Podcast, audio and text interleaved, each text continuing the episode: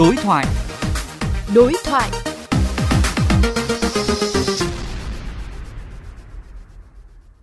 Thưa quý vị, thông tin từ Cục Đăng kiểm Việt Nam, tổng số lượng phương tiện cần được kiểm định trong 6 tháng khoảng 2,5 triệu xe và để kiểm định được số lượng phương tiện này phải cần ít nhất 6 tháng. Như vậy, tình trạng ù nứ đăng kiểm ô tô có thể kéo dài gần như cả năm. Cần áp dụng giải pháp gì để tháo gỡ tình trạng ù nứ đăng kiểm, nhất là với xe kinh doanh vận tải? Phóng viên Quách Đồng đối thoại với tiến sĩ Chu Mạnh Hùng, nguyên Phó vụ trưởng vụ Khoa học Công nghệ và Môi trường, Bộ Giao thông Vận tải xung quanh nội dung này.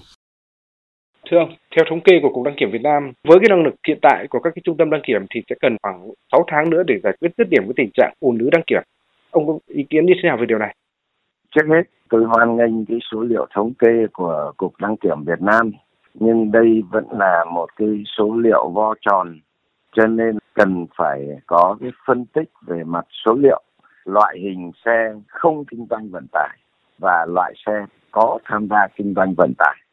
Trong cái loại hình xe có tham gia kinh doanh vận tải thì phân nó ra bao nhiêu xe khách, bao nhiêu xe tải, bao nhiêu là cái loại xe dưới 9 chỗ ngồi thì chúng ta mới có giải pháp ứng phó cho nó triệt để việc phân loại các cái loại xe kinh doanh vận tải và xe không kinh doanh vận tải sẽ đem lại cái lợi ích gì?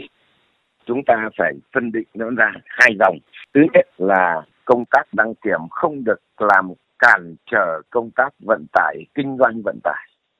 Từ đấy phải phân luồng ra ưu tiên tuyệt đối cho xe khách và xe tải bởi vì đấy là hai cái đối tượng nó liên quan đến sản xuất đến đời sống của nền kinh tế nói chung cho nên phân loại nó ra phải ưu tiên cái loại hình phương tiện tham gia vào quá trình phát triển sản xuất, ổn định đời sống kinh tế xã hội trước cho nên là cái loại phương tiện đấy thì cần phải có cái sự quan tâm đặc biệt về an toàn vận hành thế còn cái loại phương tiện cá nhân ấy, nó cũng có một cái tác động ảnh hưởng đến người dân nhưng mà nó không ảnh hưởng ghê gớm như là đối với cái phương tiện sản xuất kia.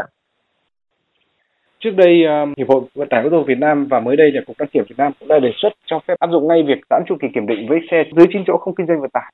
Ông có ý kiến như thế nào về điều này? Tôi rất đồng tình. Tôi cho rằng đề xuất như thế là táo bạo mà rất là sáng suốt. Tôi cho rằng những cái đề xuất của họ là có cơ sở khoa học và có cơ sở pháp lý thứ nhất là về cái tính pháp lý, thông tư mới ban hành của bộ giao thông vận tải mà giãn cái chu kỳ kiểm định ra ví dụ như là xe trên 7 năm, trước đây là 6 tháng thì bây giờ giãn đến một năm. Tôi cho là đấy là những cái giải pháp vừa là thông minh, vừa là phù hợp với cái hoàn cảnh và điều kiện thực tế.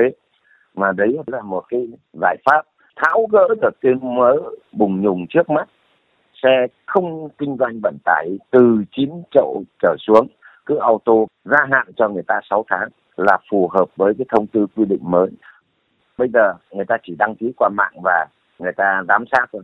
Thế còn anh có một cái hướng dẫn thì các cái lực lượng tuần tra kiểm soát ở trên đường người ta biết được nếu mà văn minh hơn, cục đăng kiểm chỉ cần mở một cái kênh, một cái app, người ta đăng ký vào thì auto đăng ký cho người ta, thì giải phóng được cái ủn tắc Xin cảm ơn ông.